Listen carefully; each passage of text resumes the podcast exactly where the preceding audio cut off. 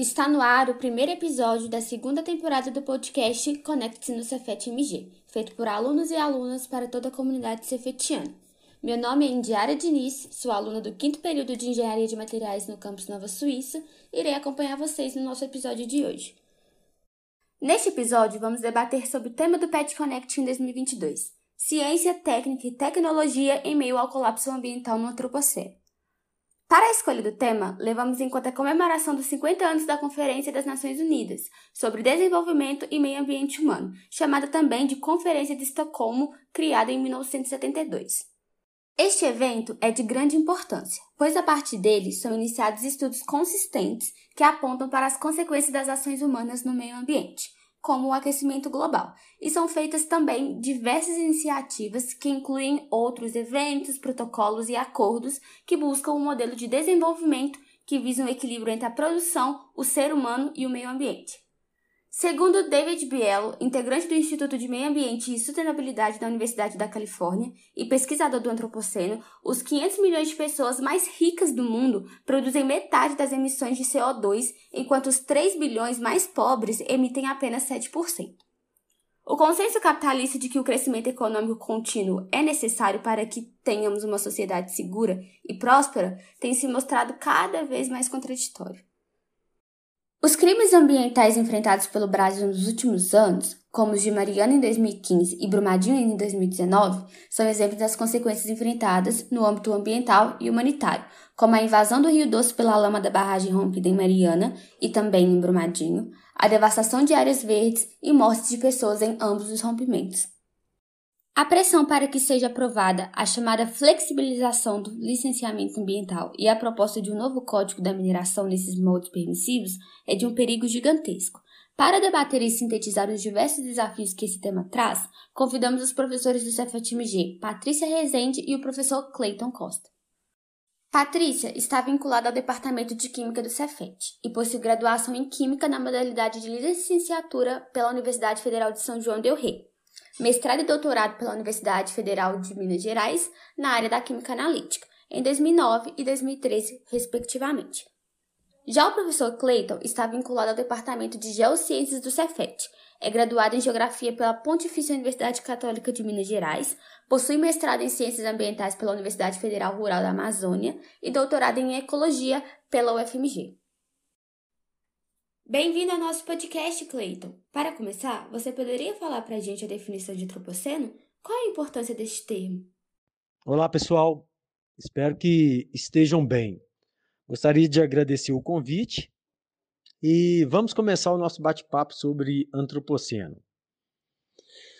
É, a definição desse termo ela foi realizada por volta de 1980 pelo cientista Paul Crutzen Segundo o autor, o Antropoceno é uma nova época geológica e humana caracterizada pelo protagonismo da humanidade como força transformadora do planeta Terra.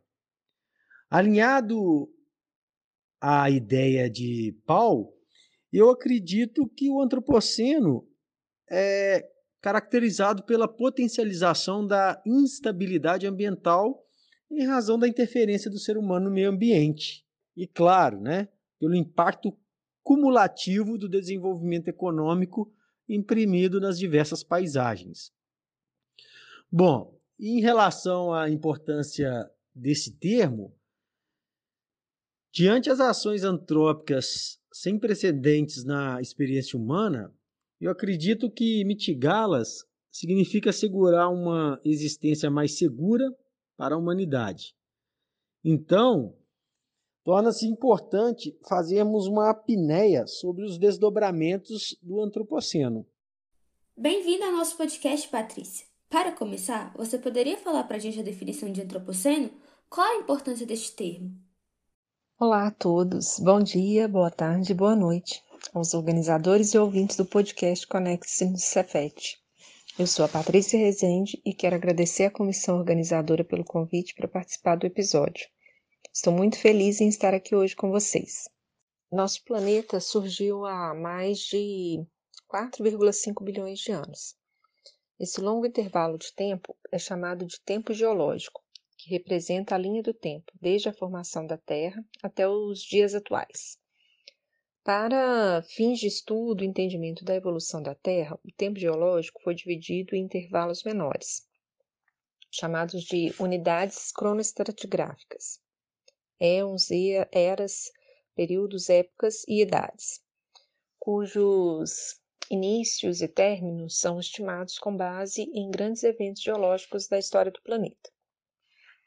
De aproximadamente 12 mil anos atrás, quando terminaram os efeitos né, da última glaciação, até a atualidade, vivemos na época do Holoceno. A população humana mundial no início do período do Holoceno era de cerca de 5 milhões de habitantes. Vejam bem, né? Então, menos de duas vezes a população de Belo Horizonte. Essa era a população mundial né, de aproximadamente 12 mil anos atrás. É, durante esse período, né, conhecido como Holoceno, é, houve condições climáticas favoráveis para o desenvolvimento do ser humano, para o surgimento e expansão das atividades agrícolas, domesticação de animais e as construções de cidades. Foi um período também é, em que as migrações se multiplicaram por todos os cantos do planeta. Pode-se dizer né, que corresponde a uma época relativamente estável do ponto de vista climático. Bom, a presença humana sempre afeta, afetou e continuará a afetar né, o meio ambiente em que vive. É, no entanto, até certo tempo atrás, né, pode-se dizer que os impactos eram locais ou regionais. Porém, com o crescimento né, expressivo da população mundial, mundial é, isso levou também né, a uma demanda é, crescente também né, por alimentos, por energia, por outros recursos, né? E se observa um crescimento muito significativo né, dessas demandas nos últimos 200 anos, assim como também uma maior diversificação de atividades desenvolvidas pelos seres humanos. Com isso, né, surgi, o surgimento e uso amplamente fundido de máquinas, né, de veículos, cresceu também né, essa necessidade por áreas para lavouras, pastagens, por recursos minerais, tudo isso crescendo exponencialmente, chegamos à, à atualidade, né, com emissões de poluentes atmosféricos muito elevadas comparada de décadas atrás assim como diversos outros impactos, tais como né, poluição de recursos hídricos, de solos, uma geração diária de lixo bastante elevada, dentre outros. É, sendo que algumas dessas emissões elas não ficam limitadas às suas fronteiras. Elas conseguem se dispersar pela atmosfera e oceanos, né, alcançando outros continentes, inclusive áreas polares. Bom, então, né, é nesse contexto né, da identificação desses problemas ambientais, de rotas de contaminação, que vem o despertar das preocupações com as causas ambientais. E é quando surge o termo antropoceno, por volta dos anos 2000. Um dos principais é, responsáveis pela difusão do termo antropoceno foi o químico holandês Paul Crutzen, é, ganhador do Prêmio Nobel de 1995 por seus trabalhos relacionados ao papel dos clorofluorcarbonetos, ou mais conhecidos como CFCs, na destruição do ozônio estratosférico. O termo antropoceno ele é empregado para designar né, uma nova época geológica, caracterizada pelos impactos do homem no planeta Terra. A influência humana ela emerge como uma força significativa global, capaz de interferir em processos críticos do nosso planeta, como na composição da atmosfera, nos ciclos biogeoquímicos, levando a alterações no ambiente de uma forma acelerada, é, como exemplo, né, acidificação de oceanos, processos de desertificação, perdas de biodiversidade e as mudanças climáticas. A importância né, do uso do termo antropoceno e ela associa-se, né, na verdade, ao reconhecimento das alterações em diversas partes do planeta em curto espaço de tempo geológico, como evidências de uma nova época geológica. E isso contribui diretamente para que se possa admitir a ação humana como uma força geológica, competindo com as forças naturais no impacto e modificação do sistema Terra. Ao admitir que os seres humanos têm modificado o planeta de forma acelerada e, em alguns casos, irreversível, permite-se entender que o amanhã depende das escolhas e das ações a serem adotadas no presente, e que isso é importante né, como uma forma de orientar a relação do homem com o ambiente. Quais os efeitos práticos dos acordos, protocolos e consensos internacionais? Eles servem a quais interesses ao forjar algo supostamente global e consensual? Bom, eu acredito que os efeitos práticos, seja dos acordos, dos protocolos e também dos consensos internacionais, eles sejam válidos. A partir do momento que aqueles que acordaram uma determinada ação vão seguir. Né? É um ponto de partida. Embora nós saibamos que esses pontos de partidas podem vir acompanhados de interesses, ainda assim é um subsídio para confronto de ideias. Então eu acho que é muito importante. Mas é claro que a gente não pode ver tanto os acordos como os protocolos e também os censos, né, como uma visão romântica.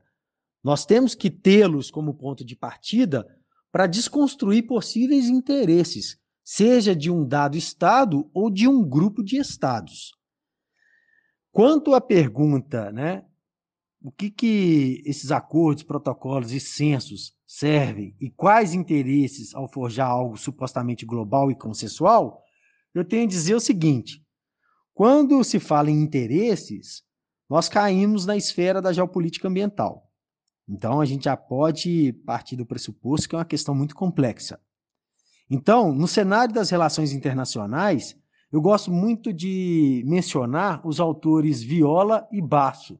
Eles até fizeram um estudo em 2016 sobre essa temática, né? as relações internacionais à luz do antropoceno. Esses autores, eles acreditam que o conceito de interesse nacional, ele precisa ser repaginado, dado que para mitigar mudanças tão significativas no sistema planetário, é essencial alcançarmos cooperação que vai além do mínimo denominador comum. Ou seja, é necessário aprofundar a governança global. E isso implica a cessão de soberania em favor de acordos intergovernamentais mais robustos, muito mais bem estruturados. E essa estrutura ou essa robustez, ela só vai acontecer através de acordos, protocolos e consensos mais alinhados à sustentabilidade e ao bem comum do planeta Terra, ou seja, da sociedade que ocupa esse espaço. Quando se pensa em acordos mundiais para preservação ambiental, é preciso compromisso de todos os atores envolvidos para que o objetivo seja alcançado, o que não é uma tarefa nada fácil. Um, um exemplo de acordo global bem sucedido é o Protocolo de Montreal, um tratado para a proteção da camada de ozônio, é, no qual os países signatários eles assumiram compromisso pela redução, né, seguida da eliminação de substâncias depletoras de ozônio. No entanto, quando pensamos nas mudanças climáticas, né, decorrente das elevadas emissões de gases de efeito estufa, que têm consequências globais, sendo as mais notáveis alterações citadas como evidências do antropoceno, é, os acordos que já foram anteriormente propostos não alcançaram as metas propostas, né? Como exemplo, o Protocolo de Quioto, o Acordo de Paris. Observa-se uma grande dificuldade de adesão real né, dos países no engajamento né, por essa transição para uma economia de baixo carbono. Isso é difícil, né, em diversos países, né, ou nem o, Brasil, nem em termos globais, né, temos ainda políticas públicas efetivas para a implementação da, necessária redução dessas emissões de gases de efeito estufa. Em geral, né, tenta-se retardar, justificar essas dificuldades de implantação né, das ações necessárias para uma economia de baixo carbono é, com as questões econômicas. Mas se quisermos uma economia sustentável a médio e longo prazo, não tem outro caminho. O fato é que já não dá mais para adiar essas ações, não se trata de uma consequência para o futuro. Muitas cidades, muitas pessoas já sofrem os efeitos das mudanças climáticas. E, e, esses efeitos serão cada vez mais frequentes, mais intensos, se as ações adotadas não forem efetivas. É preciso que um, de um pacto, é preciso um pacto né, global de enfrentamento dessas mudanças climáticas, que dele saia diretrizes né, visando os interesses não de grupos, países ou setores econômicos individuais, mas do planeta como um todo. Atualmente se observa né, alguns setores econômicos um pouco mais engajados. É, vemos né, que eles já, já, já vislumbram né, prejuízos econômicos decorrentes das mudanças climáticas, bem como oportunidades de novos negócios para fazer essa transição para uma economia de carbono neutro. O lado bom dessa perspectiva é que começam a haver alguns movimentos no sentido de gerar certificados de boas práticas, de exigir né, que fornecedores também realizem práticas melhores, começa a surgir uma autorregulação de alguns setores, né, uma autorregulação do mercado para alguns setores. Com isso, esses setores começam a enxergar melhor essa questão, a mobilizar para adequação às exigências, exigências não legais, né, mas para conseguir se manter competitivo frente aos seus concorrentes, para a abertura de novos mercados. Ponto negativo, os pontos negativos né, nesse cenário é que não são mudanças tão rápidas quanto a emergência climática exige e que nem todos os setores, nem todos os países são incluídos. É, em especial, às vezes, alguns grandes poluidores ficam de fora.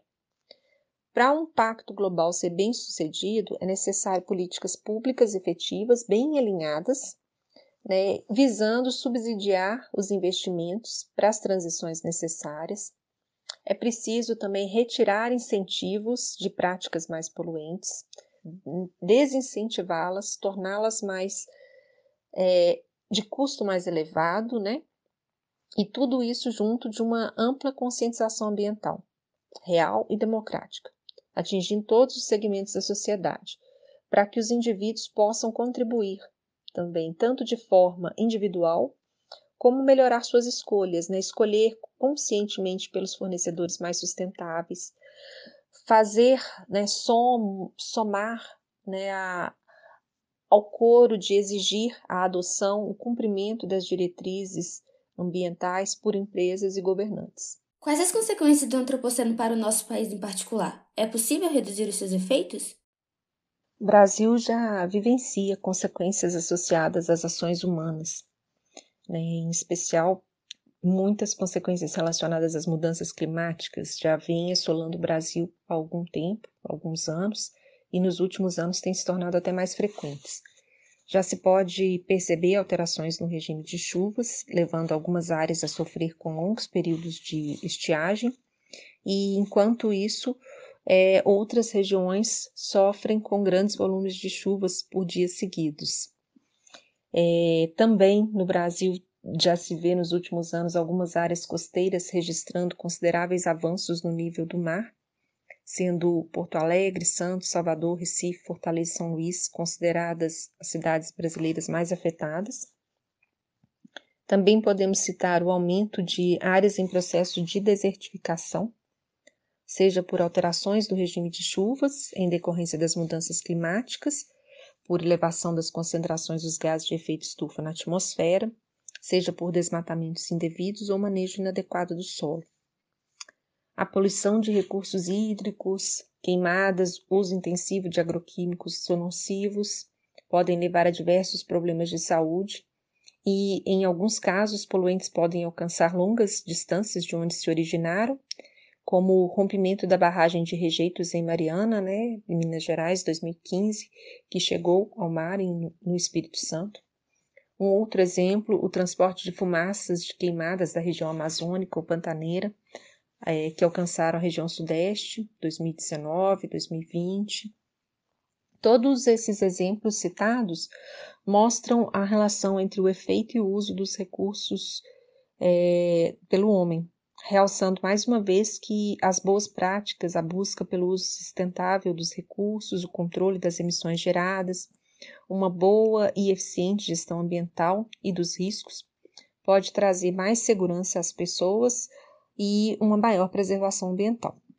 É, vale destacar que o objetivo é conter, mitigar, reduzir os impactos, né, visto que, em alguns casos, é, há impactos que podem ser bastante duradouros ou até mesmo irreversíveis, né, mostrando aí a emergência de se tomar ações efetivas para a preservação. Eu acredito piamente que a consequência será a ampliação da desigualdade social no território brasileiro. Mesmo porque o antropoceno ele possui uma ligação muito íntima quanto à sua responsabilidade frente às mudanças climáticas. Então, um aumento maior na temperatura do planeta resultará em danos consideráveis à economia do país. Aí eu reitero: as populações mais pobres serão as mais afetadas, pois a intensificação dos eventos climáticos extremos, dos processos de desertificação e de perdas de áreas agricultáveis levará à escassez de alimentos e de oferta de água potável, assim como a disseminação de doenças e prejuízos na infraestrutura econômica e social. E também, não podemos esquecer, claro, o comprometimento da biodiversidade. Em relação à redução dos efeitos do antropoceno, eu penso que a governança ambiental alinhada à geoética pode contribuir para a elaboração de políticas públicas atreladas ao desenvolvimento sustentável. Eu acho que é uma das alternativas. Obrigada por aceitarem participar do nosso podcast, Cleiton e Patrícia. Foi um prazer receber vocês. Então, pessoal, essa foi a primeira parte do primeiro episódio da segunda temporada do podcast Conecte-se no Cefet MG, uma iniciativa de estudantes do Pet Connect para nos deixar por dentro de vários assuntos relacionados com a nossa vida cotidiana. Esperamos que você tenha aprendido um pouco mais sobre o tema do nosso pet deste ano. E caso tenha se interessado pelo tema, acesse o nosso site e fique por dentro das nossas redes sociais. Se você quiser sugerir temas, discutir algum ponto apresentado neste episódio, criticar ou elogiar, entre em contato com a gente e nos siga nas redes sociais, petconnect.cefetmg. Visite também nosso site para ficar por dentro das nossas iniciativas, www.petconnect.cefet.br. Por hoje é só, pessoal. Obrigado pela companhia, um abraço e fiquem ligados nos nossos próximos episódios.